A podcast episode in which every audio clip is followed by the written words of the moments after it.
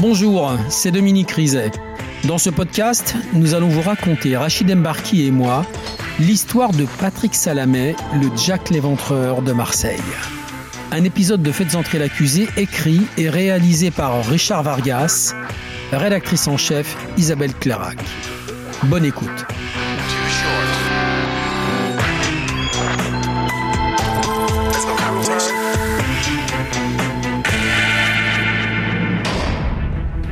Artiste, ce Patrick Salamé.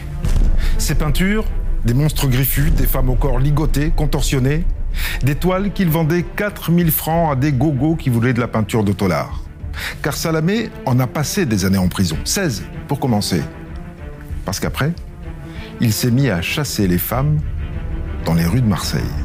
Des tueurs de l'envergure de Patrick Salamé, je ne pense pas qu'il y en ait beaucoup. On est dans le registre de Holm, de Fourniret, euh, d'Allègre, de, de Paulin. Patrick Salamé, c'est un criminel multicarte. Quand il est sorti de prison après sa série de braquages violents, il a récidivé pour le sexe. Une étudiante et quatre prostituées sont tombées dans ses griffes. J'ai senti que ce monsieur, il était malveillant. J'ai senti qu'il était mauvais. Il l'insulte, il lui demande euh, à ce qu'elle se rabaisse sans arrêt.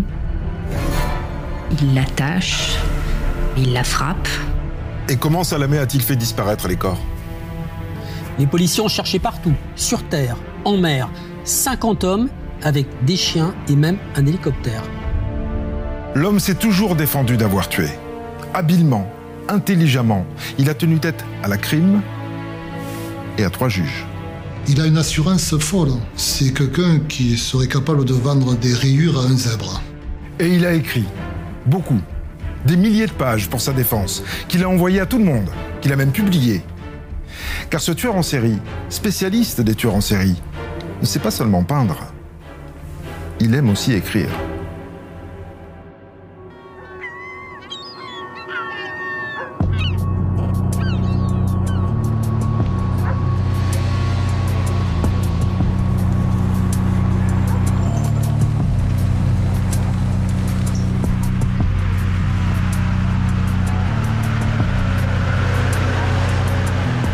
15h quand Fatima Saya et son petit ami Mehdi prennent le métro.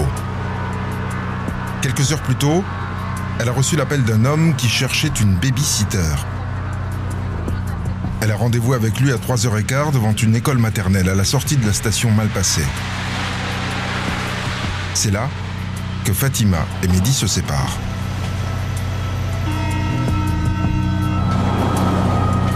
Maître Félix Salari, avocat de Mehdi. Fatima dit à Mehdi Écoute, euh, ce serait mieux que j'aille toute seule. hein. Tu es euh, un peu ma- mal fringué. Enfin, il était en jogging, euh, un t-shirt. Elle avait peur qu'il fasse mauvaise impression. Et Fatima sort de la station mal passée, alors que Mehdi reprend le métro à Saint-Zavers et repart vers le centre-ville. Les amoureux ont prévu de se retrouver dans l'après-midi. Mais vers 18h, Mehdi reçoit un texto intrigant de Fatima. Sur ce SMS, il est marqué euh, J'ai rencontré une ancienne copine, euh, je rentrerai ce week-end, bébé. Mehdi est un peu surpris. Normalement, quand elle écrivait par texto, c'était phonétique, comme font les jeunes. Et là, c'était une phrase écrite entièrement. Mais il se dit Bon, euh, on sait jamais, peut-être qu'elle va rappeler comme ça. Surpris, Mehdi tente de joindre Fatima. Mais son téléphone est coupé. Et puis, les heures passent. Au fond, il pense qu'elle va rentrer chez ses parents, mais il s'inquiète tout de même un peu parce que dans la nuit, il repart quand même à la station mal passée. Il interroge les gens qui voient en disant Est-ce que vous n'avez pas vu cette jeune fille? Il se demande ce qui se passe.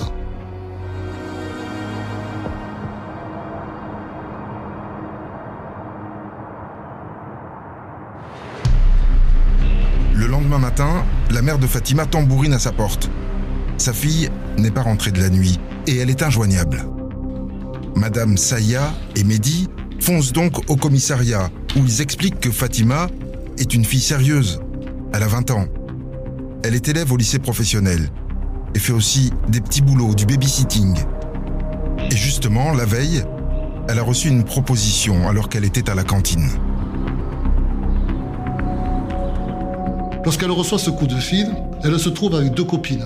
Les deux copines entendent l'appel et Fatima prend soin de marquer sur papier le numéro de téléphone qui s'affiche. Et elle rejoint Mehdi.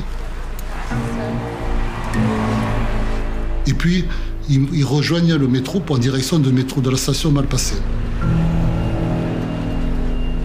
Mehdi explique qu'il a laissé Fatima au portillon de la station pour prendre la ligne dans l'autre sens et rejoindre sa mère, hospitalisée dans une clinique du centre-ville. Les enquêteurs ont vérifié tout ce qu'a pu dire Mehdi. Ils ont saisi la vidéo de la station Malpassé où effectivement on voit le jeune couple prendre l'escalator et puis à un moment donné on voit Mehdi faire demi-tour. Et Fatima sort et on ne l'a plus jamais revue.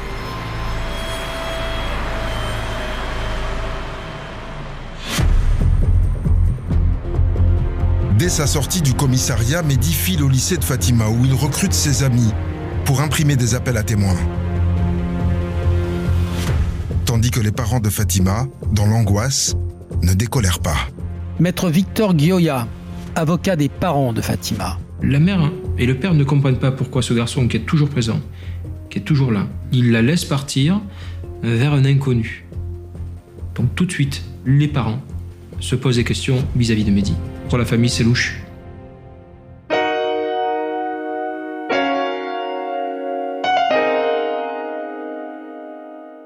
Le 14 mai 2008, une semaine après la disparition de Fatima, une information judiciaire est ouverte contre X pour enlèvement et séquestration. La PJ de Marseille est saisie et elle commence à travailler sur la téléphonie de la lycéenne. La crime va éplucher tous les appels entrant et sortant du téléphone de Fatima. 15h09, le 7 mai, jour de sa disparition, elle est ici, au métro Malpassé, et elle appelle son petit ami, Mehdi. Entre 16h54 et 17h01, le téléphone de Fatima est ici, dans le 4e arrondissement. Il reçoit 5 SMS et il envoie un texto à Mehdi. Le fameux texto. Le fameux texto, effectivement, 17h05, son portable est toujours dans le même secteur, à côté du parc zoologique, 4e arrondissement elle appelle un centre technique automobile. Ouais, mais alors ça, c'est bizarre parce qu'elle n'a pas de voiture. Oui, et l'appel ne dure que deux secondes. C'est d'autant plus bizarre. Et à 18h42, son téléphone cesse d'émettre. Tous les appels passent sur le répondeur. Et est-ce que les flics ont remonté l'appel qu'elle a reçu pendant le déjeuner pour du babysitting? Oui, hein. la copine de Fatima qui était à côté d'elle a noté un numéro de téléphone parce qu'elle était inquiète de voir Fatima accepter un rendez-vous avec un inconnu. Elle a aussi noté golf golf parce que l'homme lui a dit à Fatima, une femme viendra vous chercher dans une golf à la sortie du métro. La police va évidemment remonter ce numéro de téléphone, mais ça correspond à une cabine téléphonique du 13e arrondissement de Marseille et la personne qui appelait a utilisé une carte prépayée intraçable.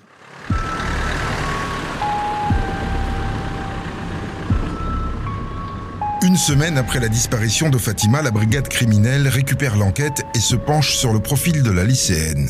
Commandant Stéphane Gomez, brigade criminelle de Marseille. C'était pas quelqu'un qui sortait le soir, une étudiante qui avait une famille modeste, donc effectivement qui cherchait un peu de travail.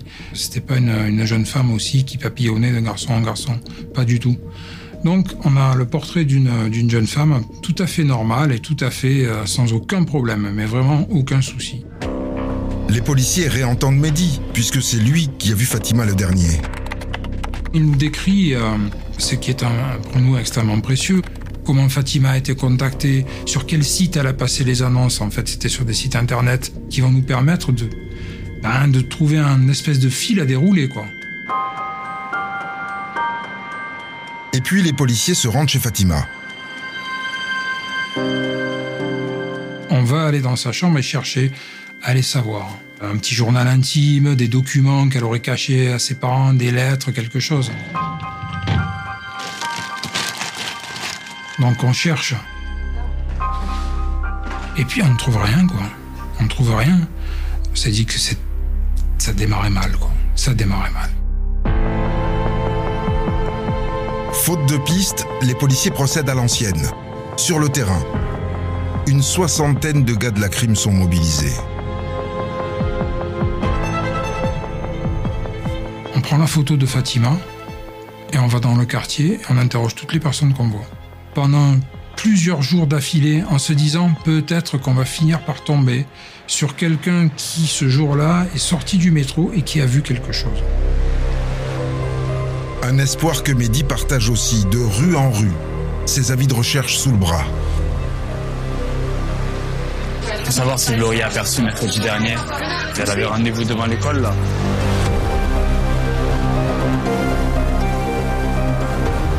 Son combat désespéré pour retrouver celle qu'il aime touche les cœurs des Marseillais. Emmanuel Pérez, journaliste freelance. À Marseille, on n'est pas algérien, on n'est pas, euh, on n'est pas malien. On a une identité, on est marseillais. C'est un village. Et tout le monde se retrouve au Vieux-Port. Parce que c'est comme ça, tout part du Vieux-Port. Et on a une identité là-bas. Fatima, elle est marseillaise. Donc forcément, pour tout le monde, c'est un déchirement. Tout le monde a à cœur de savoir ce qu'est devenu Fatima. Elle portait un pull rose, manche longue, un jean. Quand on se promenait à Marseille à ce moment-là, il y avait la photo de Fatima qui était dans tous les quartiers, accrochée aux arrêts de bus, sur les panneaux. Mehdi, euh, il veut retrouver Fatima. Il va solliciter les médias, il va organiser une marche blanche, il est tous azimuts. Et plus d'une centaine de personnes ont défilé à Marseille à la mémoire de Fatima. Maître Victor Guioya, avocat des parents de Fatima. Et Mehdi, il organise un battage médiatique qui est effectivement euh, probablement la, la première euh, opération d'alerte enlèvement euh, improvisée localement, mais qui est extraordinaire. Il s'avère être un communicant hors pair. Il y a beaucoup de gens qui nous appellent pour avoir des nouvelles. Mais bon, il n'y a, pas beaucoup de- il y a pas beaucoup de témoins. Il n'y a, rien de- il y a rien de sérieux encore. Et les parents ont du mal à suivre. Ils ont l'impression d'être dépossédés, mais en même temps, les policiers leur demandent de rester discrets, de rester euh, sages dans leur coin et d'attendre.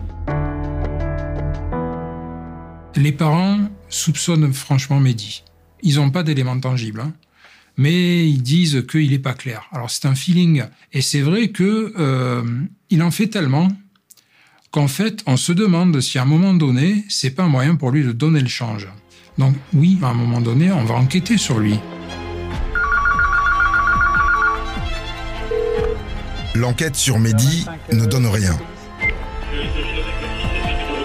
Les policiers doivent aussi traiter l'avalanche d'appels provoqués par l'annonce de la disparition de Fatima. D'abord, il y a des gens de bonne foi qui pensaient voir Fatima, y compris à l'étranger. Donc on a des gens de France entière qui nous ont dit elle est là, je l'ai vue dans le bus, euh, je l'ai vue au supermarché. euh. Tout a été vérifié. Tout a été vérifié.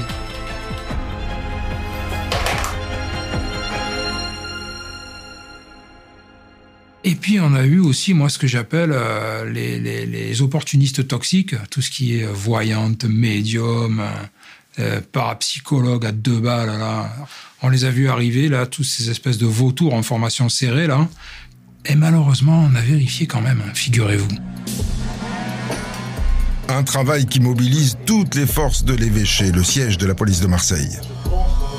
Sans résultat. Tout ce que les policiers ont à se mettre sous la dent, c'est cette cabine du 13e arrondissement, depuis laquelle un inconnu a contacté Fatima, et l'étrange SMS que Mehdi a reçu.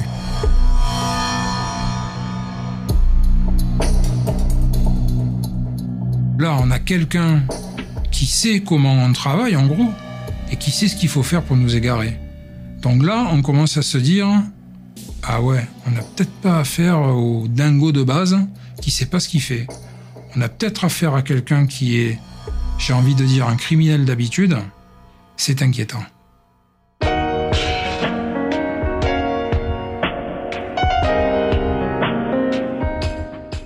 La médiatisation de l'affaire finit par payer.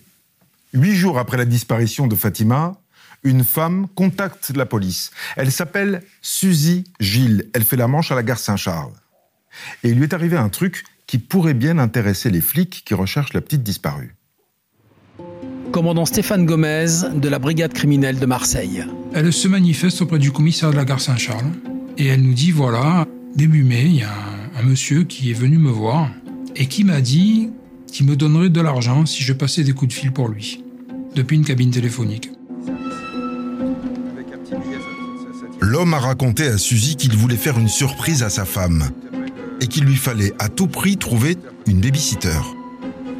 En échange de 5 euros, il lui a remis une liste de numéros sur un bout de papier et a demandé à Suzy de les appeler en se faisant passer pour son épouse. Et Suzy, qui ne voit pas malice sur le coup, bah, elle fait ce qu'on lui demande, quoi.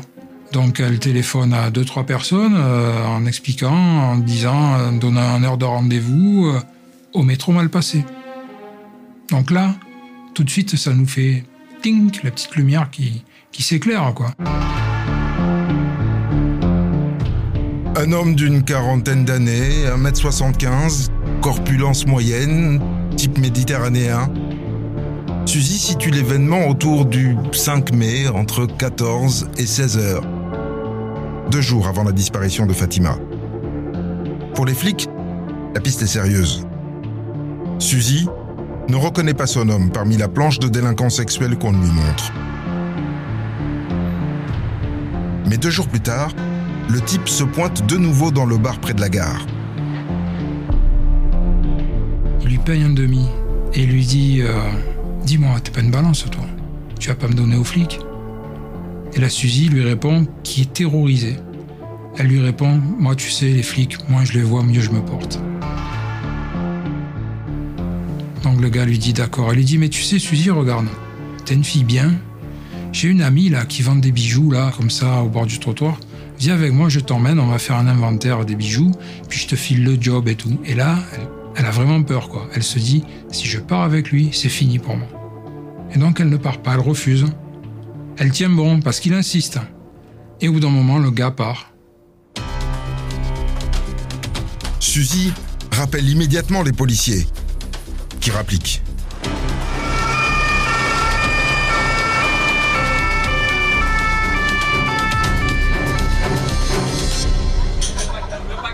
Trop tard. On est dans un bar, le verre qui a servi pour le demi a été nettoyé tout de suite et passé à la vapeur. En l'ADN, pas de bol. Pas de bol non plus avec les caméras de la gare. Inexploitable. Dommage. Parce que cette fois, Suzy en est sûre.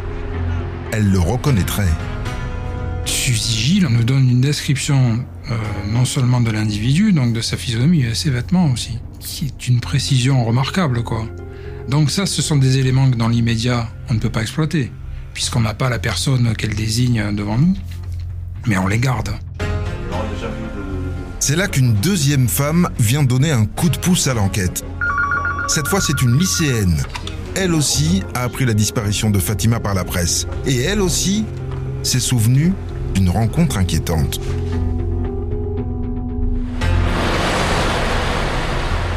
Au mois d'avril, elle a manqué son bus pour le lycée et a décidé de faire du stop dans le quartier où Fatima a disparu. Quand je suis rentrée dans la voiture, il m'a juste dit Vous allez où?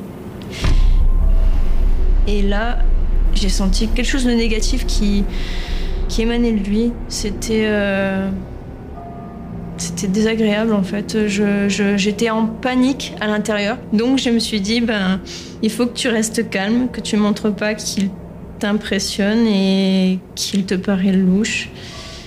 La première chose que j'ai regardée, c'est c'est s'il m'avait enfermé. J'avais j'avais peur.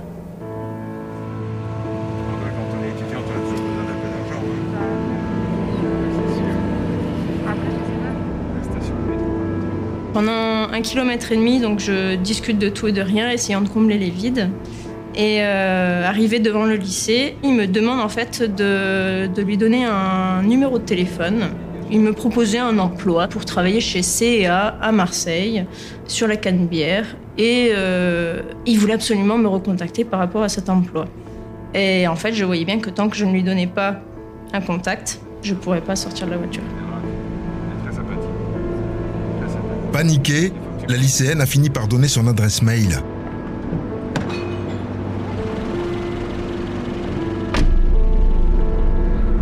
L'individu qui prétendait s'appeler Alain Cortès l'a recontacté plusieurs fois et lui a donné rendez-vous un soir à 21h devant la station de bus où il l'avait prise en stop. Elle n'y est évidemment jamais allée. J'ai senti que ce monsieur, il était malveillant. J'ai senti qu'il était mauvais. C'est pour ça que j'ai fait en sorte de ne pas répondre à ses attentes. Et heureusement pour moi, je n'ai rien eu. Parce que sinon, je serais plus là pour vous en parler. Et je dis encore aujourd'hui à ma petite sœur, mais surtout ne va pas faire du stop.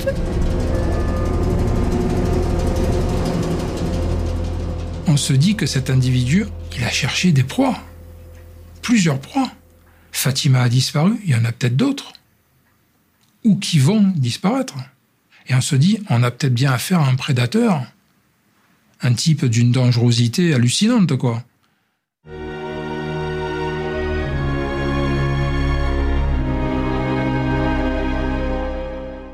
Dominique, est-ce que les policiers ont retrouvé la trace des appels que Suzy Gilles dit avoir passés pour l'inconnu de la gare? Oui, Rachid, les appels ont été émis entre 15h18 et 15h34 à trois femmes qui faisaient du babysitting. Les policiers les ont retrouvées, elles ont confirmé les propos de Suzy. Toutes les trois avaient passé des annonces pour garder des enfants sur le même site que celui de Fatima. Mais elles, elles n'ont pas eu de rendez-vous. Mais il faudrait maintenant savoir qui a consulté les petites annonces de Fatima. Ça doit être possible, ça, avec l'adresse IP. Bien sûr. Les policiers ont repéré 29 connexions entre l'apparition de l'annonce et la disparition de Fatima. 29 adresses IP qui ont toutes été vérifiées. Et l'une d'elles intéresse particulièrement les enquêteurs parce que c'est une connexion anonyme le 3 mai depuis un cybercafé de la Canebière. Et la personne qui s'est connectée sur le même ordinateur ce jour-là a aussi consulté d'autres petites annonces de babysitting. Et tenez-vous bien, justement les annonces que Suzy a contactées. Et évidemment, les policiers vont se rendre dans ce cybercafé. Oui, parce que le patron du cybercafé est censé tenir un registre. Mais le propriétaire n'a pas de registre. Et puis alors, il y a aussi cette jeune lycéenne qui a été prise en stop. Alain Cortès lui a donné son adresse mail. Est-ce qu'il le retrouve, cet Alain Cortès Oui, il lui a envoyé plusieurs mails depuis une adresse, christiane-laplane.fr. Mais ces mails ont tous été envoyés depuis quatre cybercafés différents de Marseille. Impossible à remonter. Donc cabine téléphonique, carte prépayée, cybercafé. Et les policiers sont maintenant certains d'avoir affaire au même homme. Un homme qui attire ses proies en leur faisant miroiter un job, mais un homme qui est très, très prudent.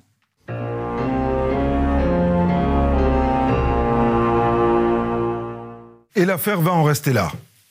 Malgré les appels à témoins, malgré les affichettes, malgré la mobilisation de tous les véchés, rien. Pendant cinq mois. Au désespoir de la famille de Fatima et de Mehdi. Rien jusqu'à l'automne. Jusqu'à ce que trois autres femmes disparaissent à Marseille. Il est minuit et demi quand un couple se présente au commissariat du 4e arrondissement. Elle est prostituée. Et elle s'inquiète pour sa copine, Irina Sitnik. Les deux filles font le trottoir ensemble. Mais voilà trois jours qu'Irina n'a pas donné signe de vie. Commissaire Céline Plumaille de la BRP, la brigade de répression du proxénétisme. Elle n'est pas rentrée euh, comme elle euh, en avait l'habitude à l'issue de, de, ses passes. Et euh, la chose la, la plus inquiétante, c'est qu'elle a laissé ses affaires, le petit sac qu'elle utilise euh, sur son lieu de racolage habituel au niveau d'un abribus.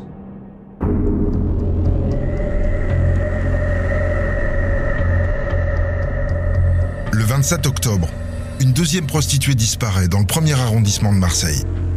Cette fois, c'est une jeune roumaine de 23 ans. Elle s'est volatilisée depuis une semaine. Christina Bahuela, elle se prostitue déjà depuis un certain temps sur le secteur du Prado. Donc Christina fait partie des têtes euh, tout à fait connues hein, de, de notre brigade.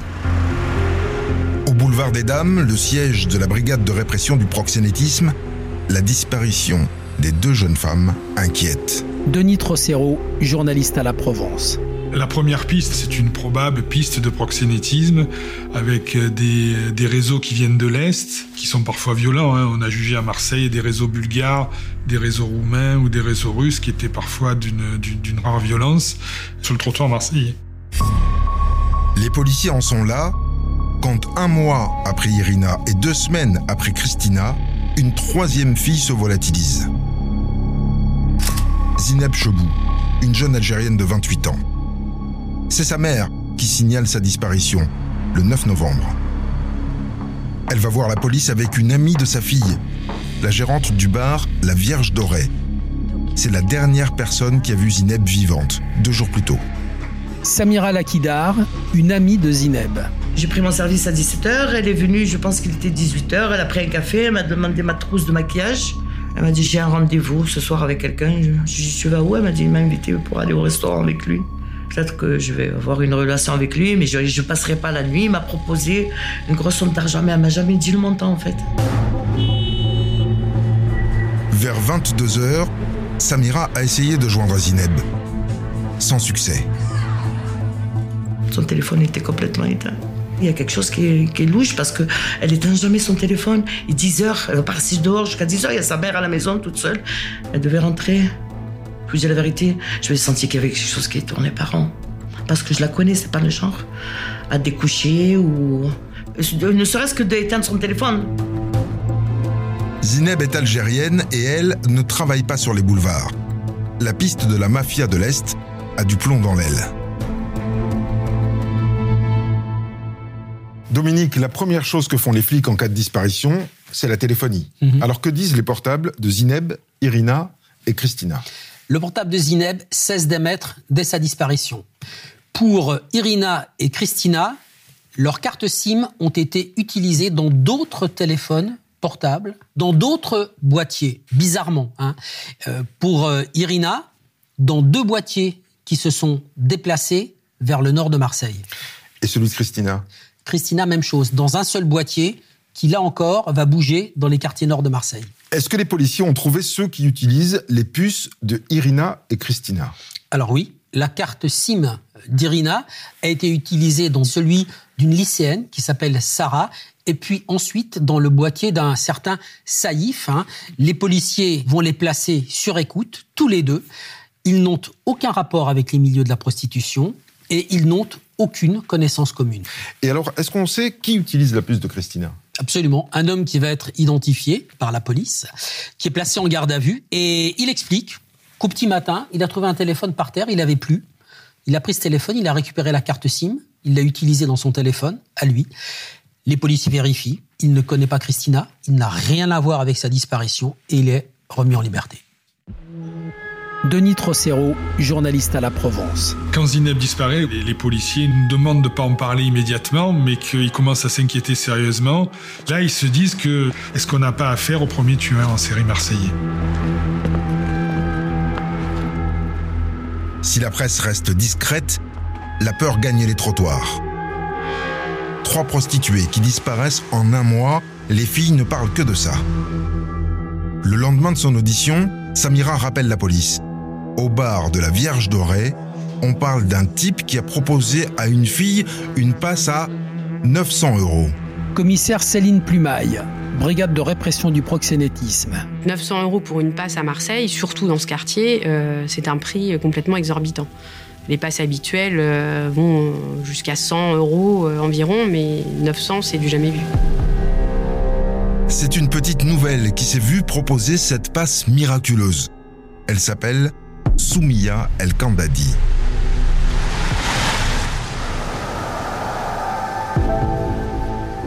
Les policiers la convoquent le 11 novembre à l'évêché avec un traducteur. Et son récit fait froid dans le dos. C'était fin septembre, une semaine après la fin du ramadan. Un homme de 45-50 ans, assez grand, des cheveux euh, bruns euh, commençant à être grisonnants, avec des lunettes. Quelqu'un qui a une allure tout à fait normale, euh, une allure euh, de bon père de famille. Vu la somme euh, qui est déboursée, il veut, entre guillemets, une prestation de qualité et à domicile. L'homme l'a fait monter dans une Clio blanche. Soumia explique que le trajet lui a paru particulièrement long. Elle a le sentiment que l'homme cherche à la perdre. Préciser que Soumia euh, ne lit pas le français. Pendant le trajet, elle euh, souhaite prévenir sa sœur pour lui dire qu'elle rentrera euh, un petit peu plus tard à la maison. L'homme, qui reste très poli, hein, très gentil, lui dit que ça lui, le téléphone lui donne mal à la tête et lui, demande de raccrocher.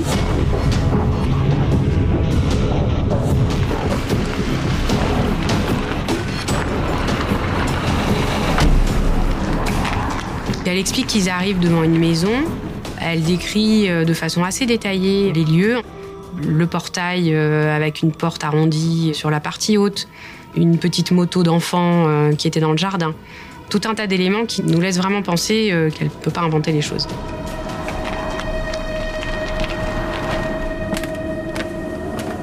Il faut monter par un escalier extérieur.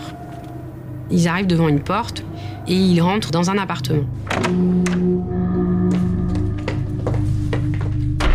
Là, le comportement de l'homme devient euh, agressif et il va carrément euh, devenir violent. Soumia raconte son calvaire dans le détail. Brigadier chef Valérie Flotteret, brigade criminelle de Marseille. Il y a un matelas par terre et là il commence à lui demander de se déshabiller, de le déshabiller. Il euh, l'insulte, il lui demande euh, à ce qu'elle se rabaisse sans arrêt. Il l'attache.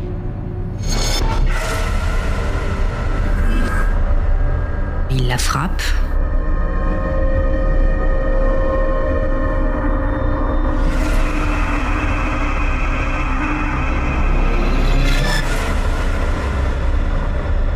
Elle subit véritablement des sévices, des sévices sexuels, des humiliations. Il demande à Soumia de s'insulter elle-même. Et l'homme lui répète qu'elle est une femme gentille, au contraire des femmes méchantes. Le client remarque que Soumia porte des boucles d'oreilles. Il lui demande immédiatement euh, de les retirer. Il lui présente euh, une pince coupante avec laquelle il dit qu'il lui coupera les oreilles si elle ne se dépêche pas. Soumia a soif. L'homme la traîne jusqu'à la salle de bain. Et là, une fois que la porte est ouverte, Soumia découvre le corps d'une femme qui se trouve euh, allongée dans la baignoire.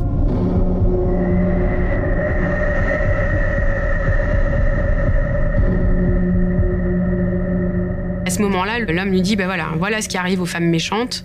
Toi, si tu restes gentille, ça ne t'arrivera pas. Euh, Les femmes méchantes, euh, il y en a plein en bas.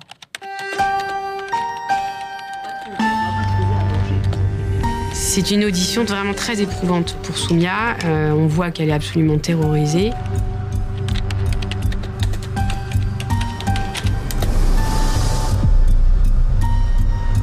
Elle le flatte, elle lui dit qu'il est beau, qu'il lui fait bien l'amour, qu'il est doux avec elle. Elle va euh, le caresser, le cajoler, en lui disant qu'elle aime ce qu'il lui fait. Et elle sent que ça calme les élans euh, de violence, que c'est seulement grâce à ça qu'elle est restée en vie.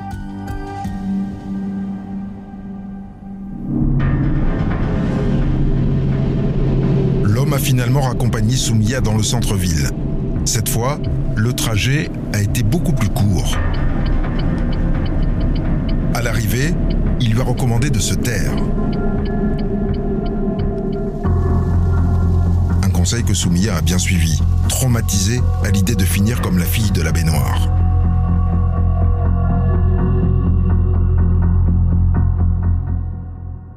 Soumia a été rassurée par les policiers et accepte de porter plainte.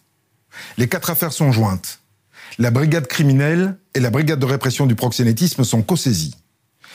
Les flics marseillais ont maintenant un tueur en série à pincer, avant qu'il recommence.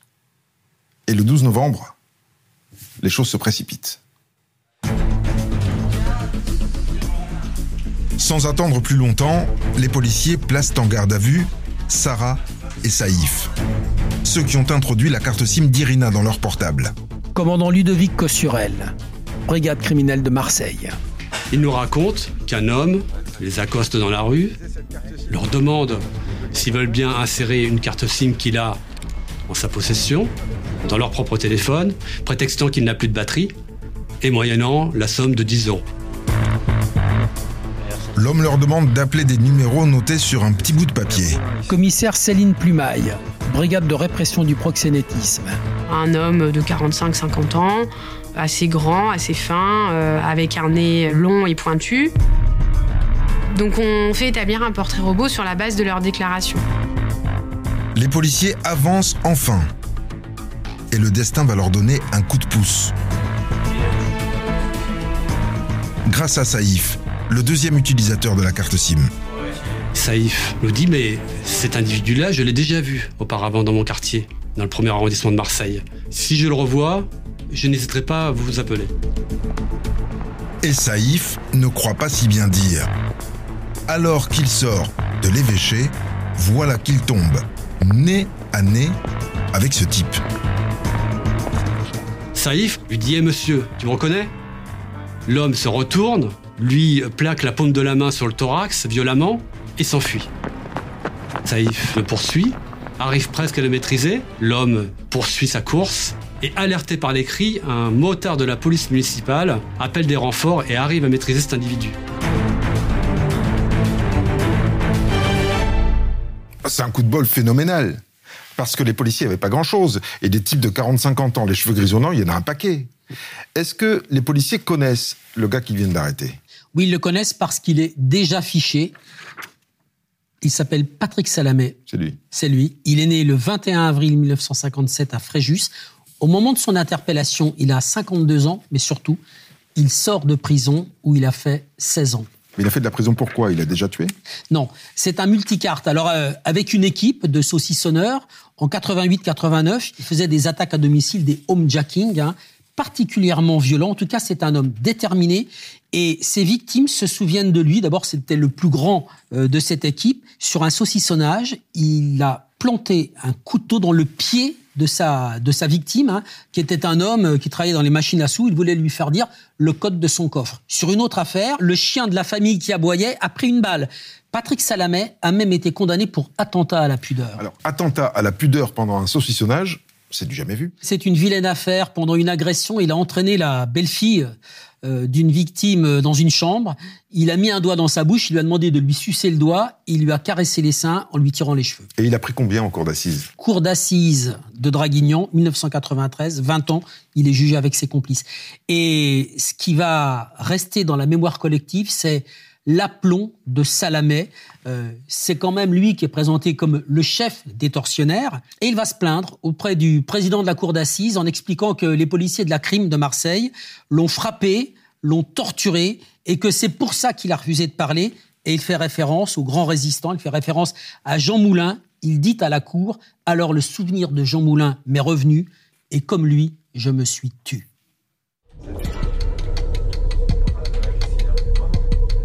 Arrêté comme une vulgaire petite frappe, Salamé est maintenant en garde à vue, à l'évêché. Commissaire Céline Plumaille, brigade de répression du proxénétisme. À ce moment-là, il est 18-19 heures. Il faut absolument qu'on démarre une perquisition euh, avant 21 heures. On a toujours en tête la maison décrite par Soumia. Donc très rapidement, on va à son domicile. Brigadier chef Valérie Flotteret, brigade criminelle de Marseille. Sa femme est très très surprise euh, de nous voir et lui, euh, il est assez calme au début. Et euh, quand on commence à faire la perquisition, donc on découvre dans la chambre du couple un immense tableau sur lequel est représentée une femme complètement tordue. Et euh, on découvre d'autres tableaux où il y a beaucoup de femmes qui sont présentées ou enfouies ou sous la terre, euh, dans des grillages, dans des cages.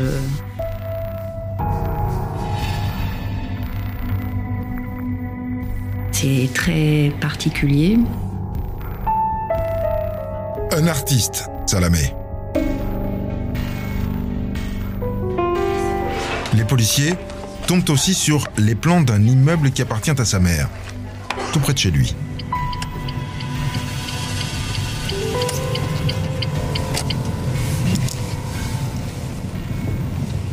Une fois arrivé sur place, on a vraiment le sentiment qu'on est au bon endroit. On retrouve la fameuse maison décrite la veille par Soumia, comme si, comme si on y était. Les policiers fonce chercher Soumia. On souhaite que ce soit Soumia qui nous désigne elle-même la maison. Et là, elle est vraiment prise d'un malaise. Euh, elle a du mal à respirer et on est obligé de l'amener à une voiture pour qu'elle qu'elle reprenne ses esprits, qu'elle reprenne son souffle. Donc elle reconnaît le portillon avec le haut euh, arrondi et euh, elle s'arrête devant la porte euh, qui est celle de l'appartement dans lequel elle est rentrée euh, quelques semaines auparavant avec son agresseur.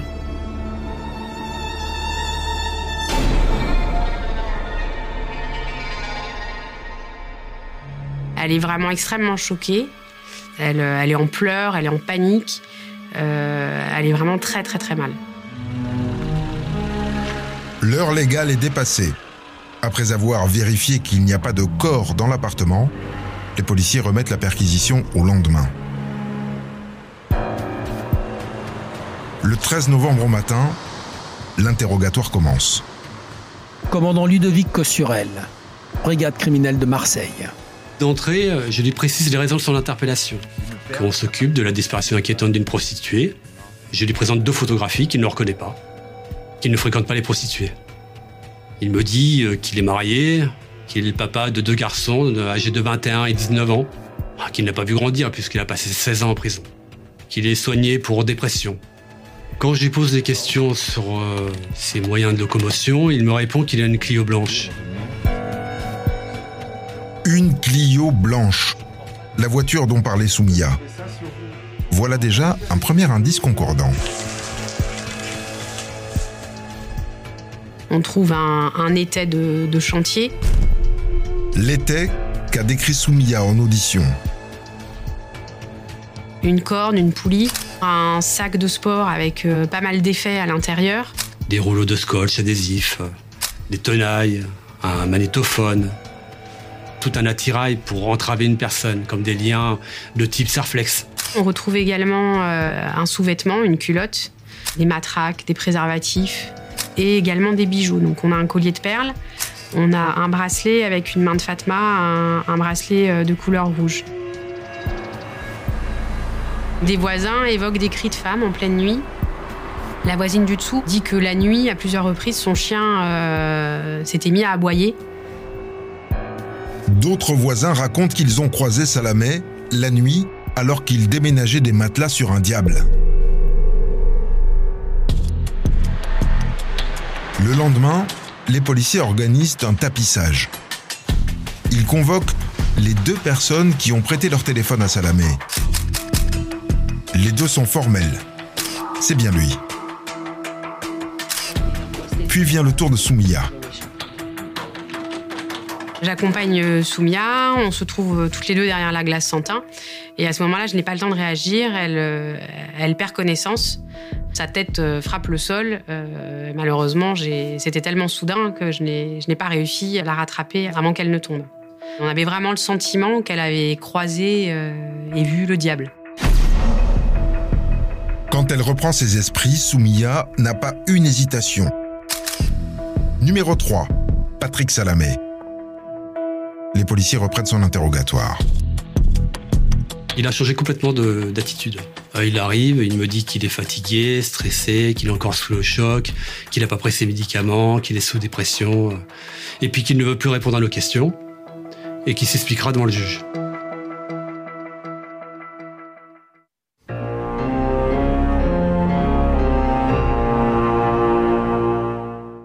Le 14 novembre, les premiers résultats des analyses qui ont été menées par la police scientifique tombent. Qu'est-ce qu'ils ont trouvé d'intéressant dans la garçonnière de Salamé? D'abord, Rachid, l'empreinte génétique de Zineb. On la retrouve sur ce bracelet rouge. On la retrouve également sur une culotte rose et sur l'emballage d'un préservatif. Et on retrouve la même empreinte génétique de Zineb sur trois manches en bois mélangées à l'ADN de Patrick Salamé. Ça va être difficile pour lui maintenant de dire qu'il ne fréquente pas les prostituées. Les policiers ont aussi trouvé des bijoux. Est-ce que Mhm. les proches des disparus les reconnaissent? Alors il y a une grosse perle qui va être formellement reconnue par un proche d'Irina. Et puis il y a le bracelet rouge euh, qui est reconnu euh, par la maman de Zineb. Alors maintenant, il n'y a plus aucun doute. On sait que Zineb l'Algérienne et Irina l'Ukrainienne sont bien passées par la planque de Salamé Et Christina? Pour l'instant, rien, pas la moindre trace d'elle.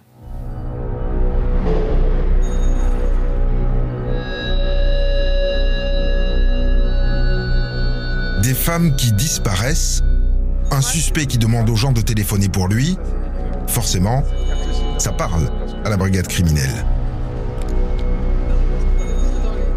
Et si c'était lui qui avait aussi enlevé Fatima Saya au mois de mai Commandant Stéphane Gomez, brigade criminelle de Marseille. Nous, au départ, si vous voulez, le lien qu'on fait, c'est au feeling. C'est au pif.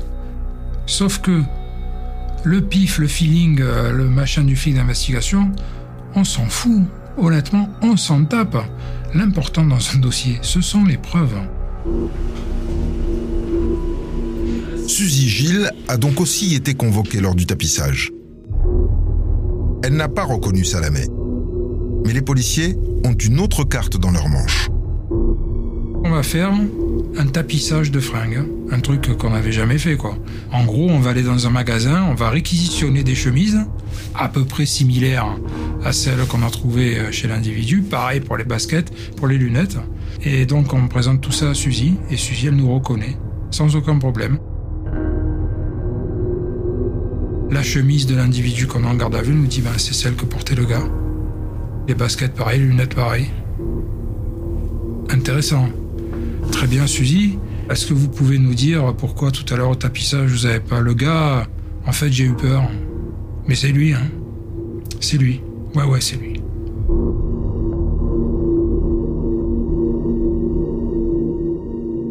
Le témoignage d'une SDF hésitante, un tapissage de fringues. La juge sait que ce sera fragile devant une cour. Alors elle décide de se concentrer sur le volet des prostituées, dans lequel elle a des éléments matériels. Le 14 novembre 2008, Patrick Salamé est mis en examen pour séquestration suivie de mort sur Irina Zineb. Séquestration et viol sur Soumia.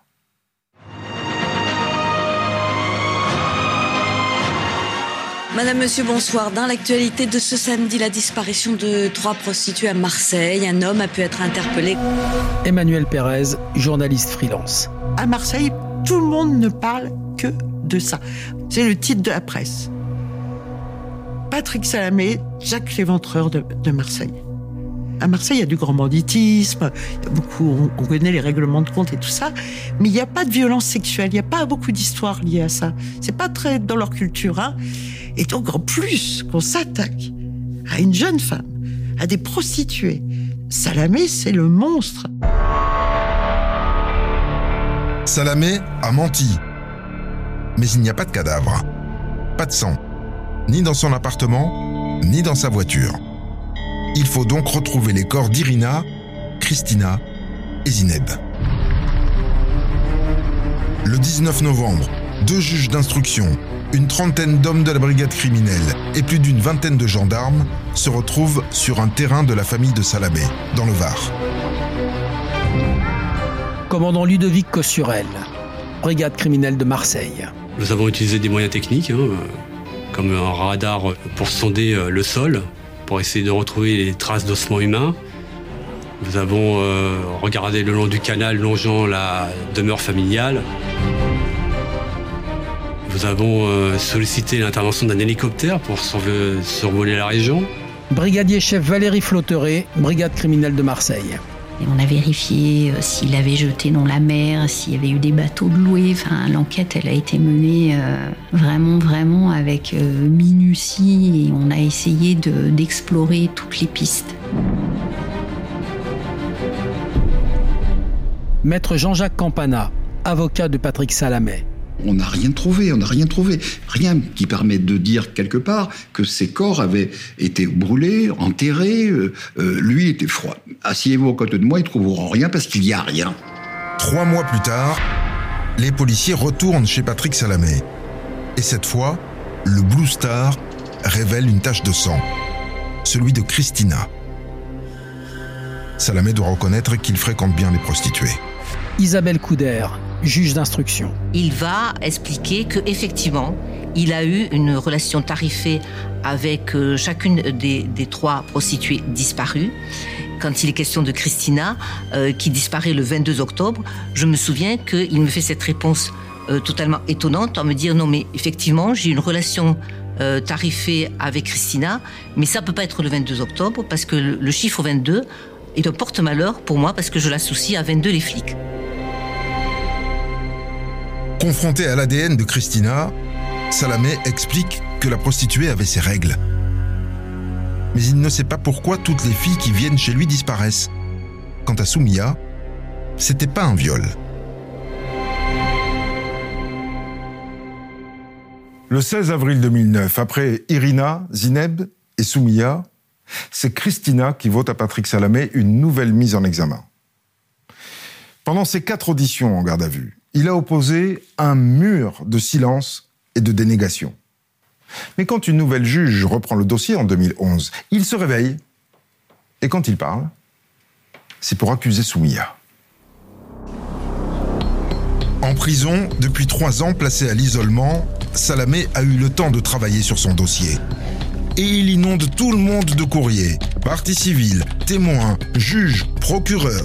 50 pages au juge doyen pour dénoncer une enquête à charge. Isabelle Couder, juge d'instruction. Il avait coutume d'écrire que le juge était euh, euh, têtu, incompétent, à la botte des policiers, et que les policiers, eux, par contre, manipulaient euh, les, les- les témoins, leur soufflaient des questions, euh, qu'ils étaient pourris.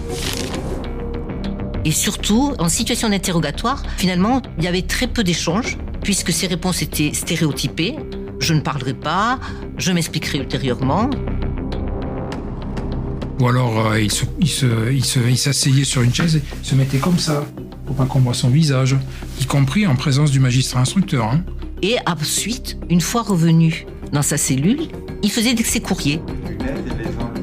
Sans cadavre, toute l'accusation repose sur le témoignage de Soumia. Alors la défense va tout faire pour le décrédibiliser.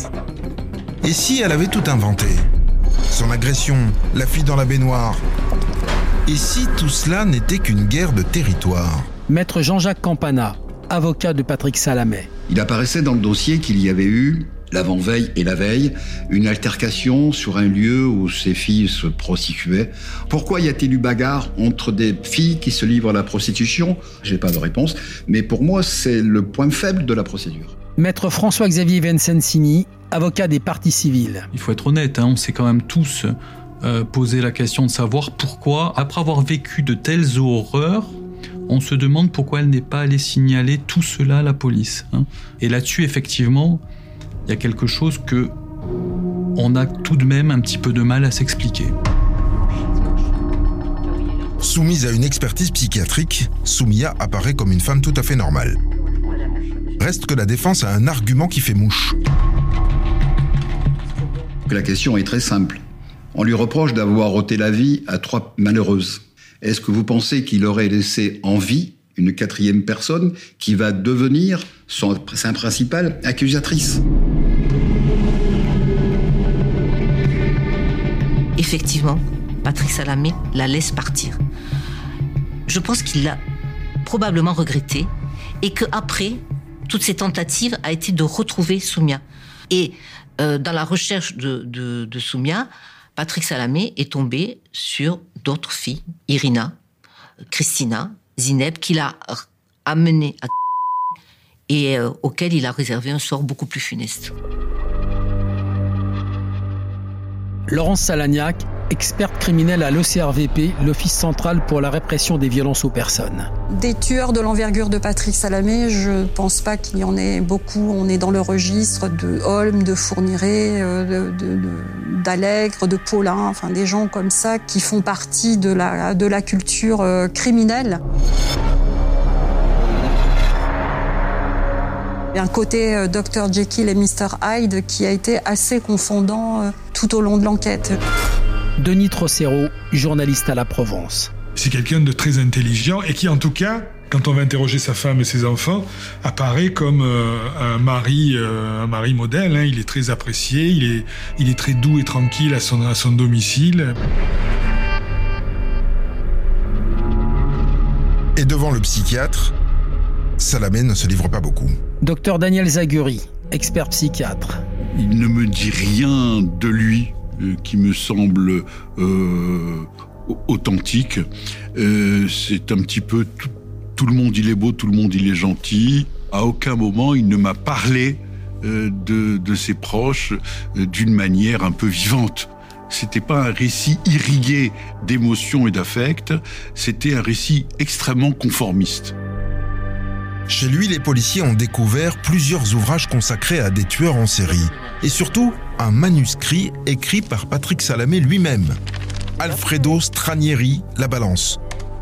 Un livre qu'il avait envoyé aux éditions Gallimard. Une fascination pour les tueurs suspects. Commissaire Céline Plumaille, brigade de répression du proxénétisme. Il décrit dans un récit euh, complètement euh, fou la façon dont auraient dû agir euh, des tueurs en série auxquels il souhaite donner lui-même des leçons. Donc il évoque notamment dans ce manuscrit Stranieri, il évoque Fourniret, il tient des propos complètement délirants au sujet des femmes, dont il dit qu'elles sont l'émanation du diable, ce genre de choses qui ne peuvent venir que d'un esprit dérangé. Cet intérêt pour Stranieri, un tueur en série qui, dans les années 90, recrutait ses victimes par le biais de petites annonces, Salamé l'explique par sa rencontre avec le tueur lorsqu'il était en prison. Ce qu'il explique moins, en revanche, c'est sa peinture. Ces personnages tordus et son personnage principal qui était vraiment très très particulier, qui a pas de visage. Ça ressemblait à une bête, mais c'était pas une bête. Et puis une grosse patte comme une patte d'éléphant, mais avec une énorme griffe. Quand on lui demande ce que c'est, ce que ça représente, il, il dit rien. Il veut pas, il veut pas en parler. Docteur Daniel Zaguri, expert psychiatre. Il a tout de suite coupé court euh, à, à, mes interrogations sur le sens de sa peinture, en me disant c'était c'était du cynisme, euh, c'était pour vendre de la peinture à des gogos. J'étais le tolard euh, qui peint et qui vend euh, à des idiots. Donc il s'est présenté sous un jour très utilitariste, euh, comme s'il voulait absolument assécher euh, ce qui avait pu passer de lui dans, dans ses peintures et dans ses dessins. Le psychiatre tente aussi de comprendre la relation de Salamé avec les prostituées.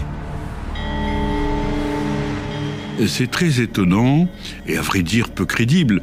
C'est-à-dire que euh, il évoque ses relations avec les prostituées comme des histoires d'amour, comme avec un halo romantique. Il n'est pas l'homme d'une coucherie. Euh, donc ce sont des femmes qu'il a rencontrées pour les aimer. Il y a toujours cette idéalisation euh, en permanence dans son récit. Par contre, euh, la prostituée survivante qui a témoigné, il en parle avec beaucoup d'aigreur et de rancœur et voire de haine, euh, parce qu'elle est supposée avoir dit des choses euh, tout à fait fausses et non crédibles. Intelligent, procédurier, manipulateur, des policiers aux juges en passant par les experts, tout le monde s'accorde. L'artiste est un prédateur dangereux. La juge en a terminé avec le dossier des prostituées. Mais reste celui de Fatima. Comme les policiers, elle est maintenant convaincue que c'est Salamé qui a fait le coup. Parce que les experts ont bien bossé. Ils ont croisé ses déplacements, ses habitudes, ses horaires avec toute sa téléphonie sur plusieurs années. Un travail colossal. Et convaincant.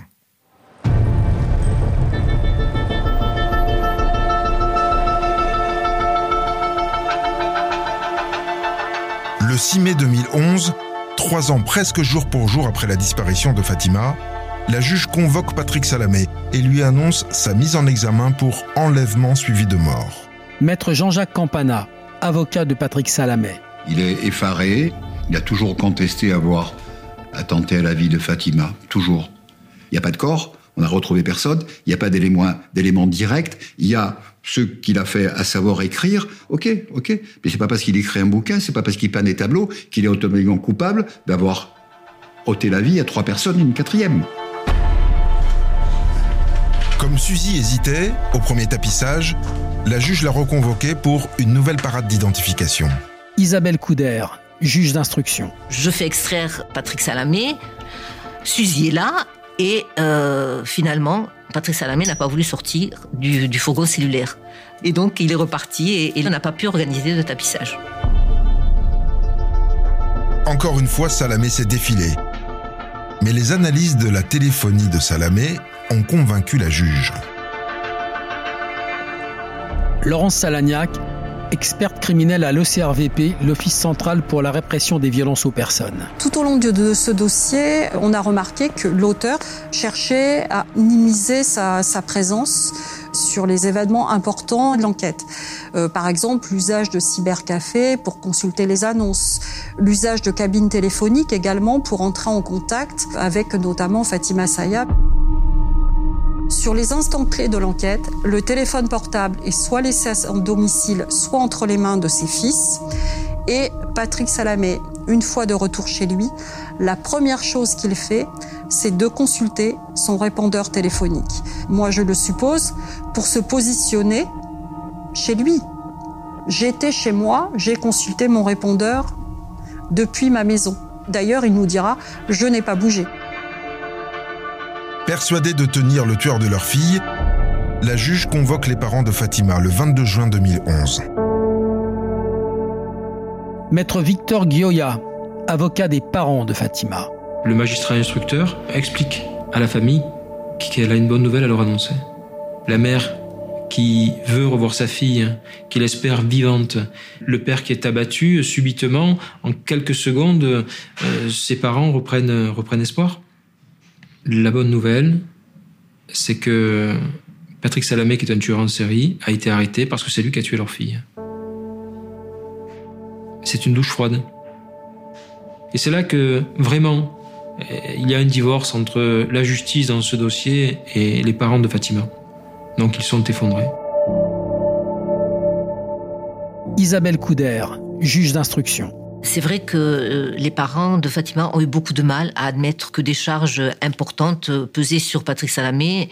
Et je me suis aperçue d'ailleurs à ce moment-là euh, qu'ils avaient reçu euh, des courriers de, Patrick Salamé qui les incitaient à, poursuivre les, leurs recherches de, Fatima, disant que elle était quelque part, qu'elle allait revenir.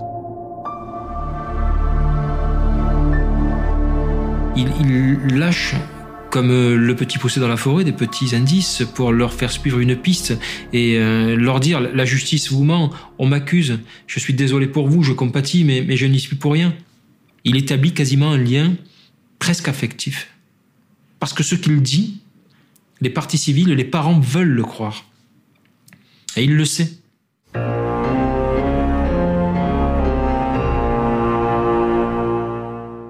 Malgré tous ces courriers, Salamé n'a pas convaincu de son innocence.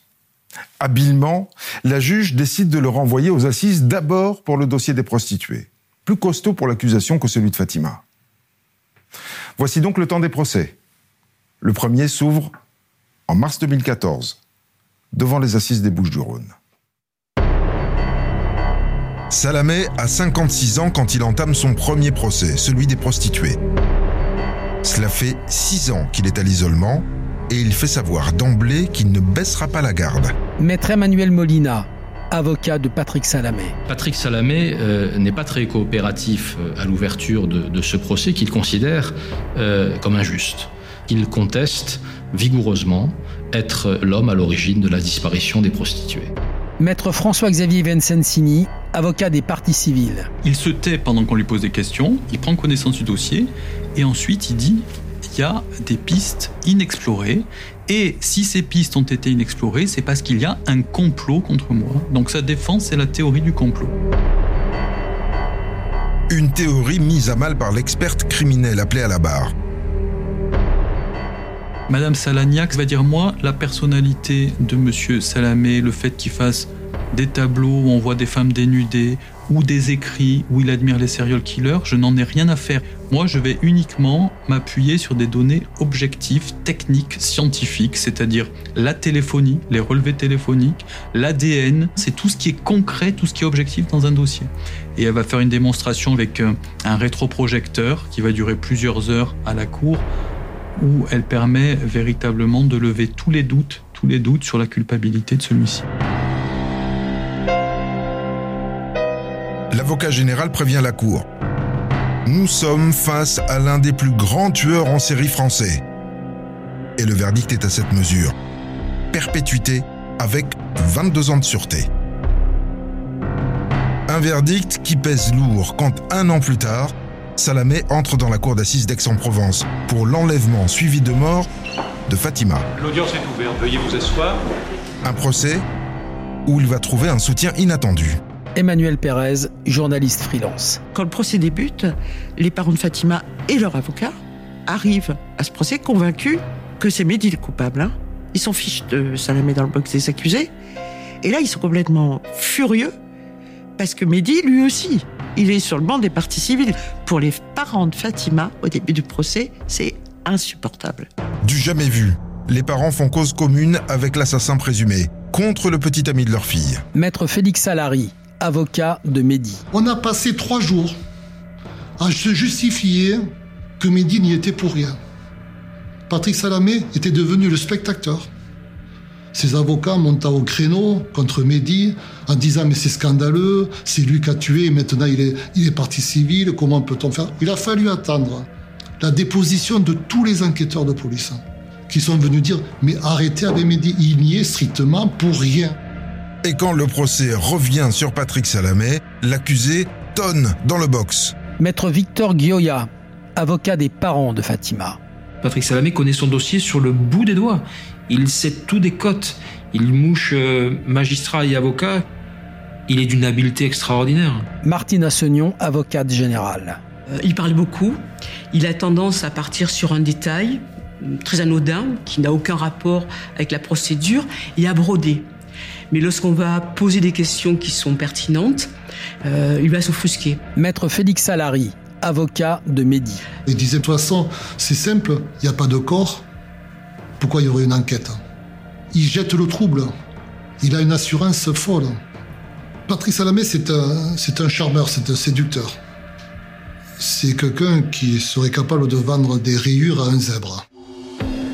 Face à cet accusé retors, l'accusation tremble pour Suzy Gilles. Sans cadavre et sans ADN, le dossier repose essentiellement sur le témoignage de la SDF de la gare Saint-Charles. Emmanuel Pérez, journaliste freelance. Personne ne la connaît finalement. On la voit pour la première fois pour tout le monde dans la presse. C'est quoi? C'est une SDF hein, Donc la, défense, elle se dit. Euh, mais Suzy, c'est pas ça. Suzy Gilles est une ancienne commerçante que la crise de 2008 a jetée dans la rue. Et elle ne se démonte pas. tout le monde est, fasciné, sidéré par sa façon de raconter, par, son courage. Elle le reconnaît, il a vieilli, et lui, on sent que il parle pas à ce moment-là, il se met en retrait, euh, il la regarde pas. Le témoignage de Suzy, euh, c'est le tournant du procès.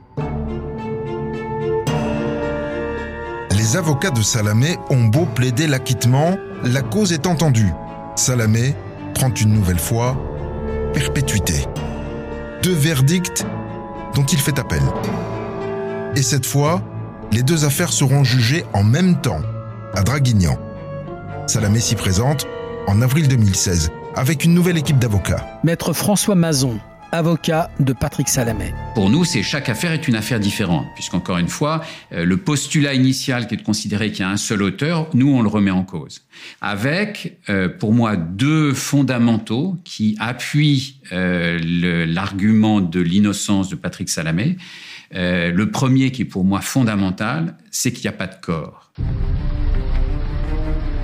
Il y a eu exactement 25 actes d'enquête pour retrouver les corps. 25 fois, on ne l'a pas retrouvé. Et un des inspecteurs est venu témoigner, bien entendu. Et je lui ai posé la question. Je lui ai dit, écoutez, monsieur, vous faites partie de l'élite euh, de l'enquête en France, la brigade criminelle de Marseille. Euh, vous avez cherché partout et vous n'avez pas trouvé un corps. Comment l'expliquez-vous? Et il me répond, il est plus fort que nous. Et je lui dis, monsieur, moi j'ai une autre explication. C'est que ce n'est pas l'auteur. La défense va donc tout faire pour éloigner son client de chaque dossier. C'est un des défauts classiques euh, de ces enquêtes, c'est ce biais du raisonnement qu'on appelle le biais de confirmation. C'est-à-dire qu'à partir du moment où vous êtes convaincu que quelqu'un est coupable, vous interprétez tous les faits comme s'ils pointaient dans l'endroit où vous avez identifié l'auteur. Pour démonter l'accusation, la défense n'a pas le choix. Elle doit viser au cœur de la cible.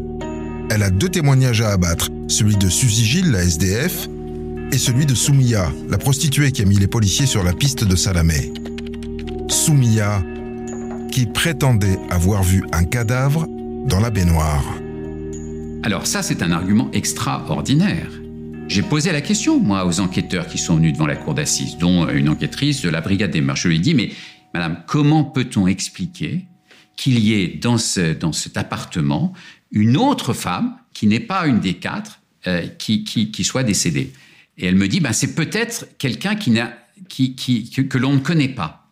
Je lui dis, alors madame, ça fait tomber un de vos autres arguments, qui a été de dire que quand Patrick Salamé a été arrêté, il n'y a plus de crime de prostituée. Ben, S'il y a des crimes de prostituées qui ne se voient pas comme celui-là, ben, ça veut dire qu'il y en a peut-être encore aujourd'hui. Nous, nous sommes convaincus que cette femme n'existe pas et que Soumia a inventé la présence de ce corps dans la baignoire. Après le volet des prostituées, la défense s'attaque au dossier de Fatima et donc au témoignage de Suzy Gilles. Gilles n'a pas reconnu Patrick Salamé la première fois. Et son visage commence à apparaître dans la presse, et puis tout d'un coup, elle le reconnaît. Par ailleurs, euh, Suzy Gilles ne dit pas Patrick Salamé euh, a euh, fait disparaître Fatima Saya.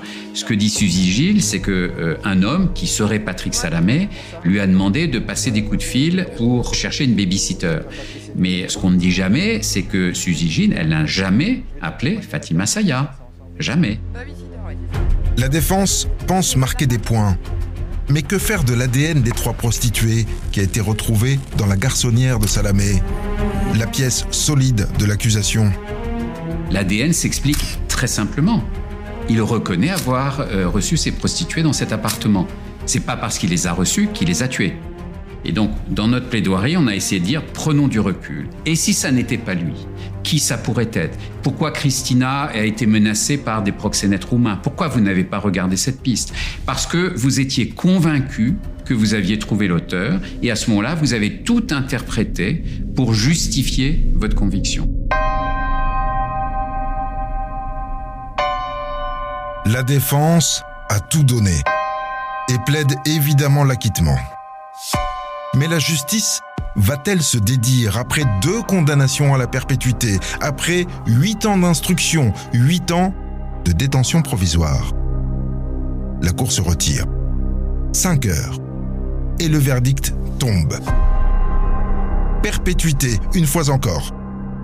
Assorti de 22 ans de sûreté.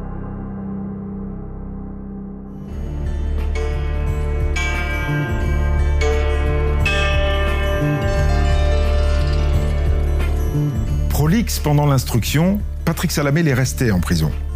Celui que la presse a présenté comme le premier tueur en série français du 21e siècle a publié un bouquin à compte d'auteur, dans lequel il livre sa version de la disparition des prostituées de Marseille.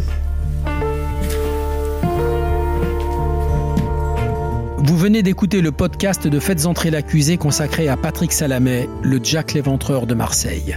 Si vous avez aimé ce podcast, abonnez-vous sur votre plateforme d'écoute préférée pour ne manquer aucun épisode de votre podcast Faites entrer l'accusé.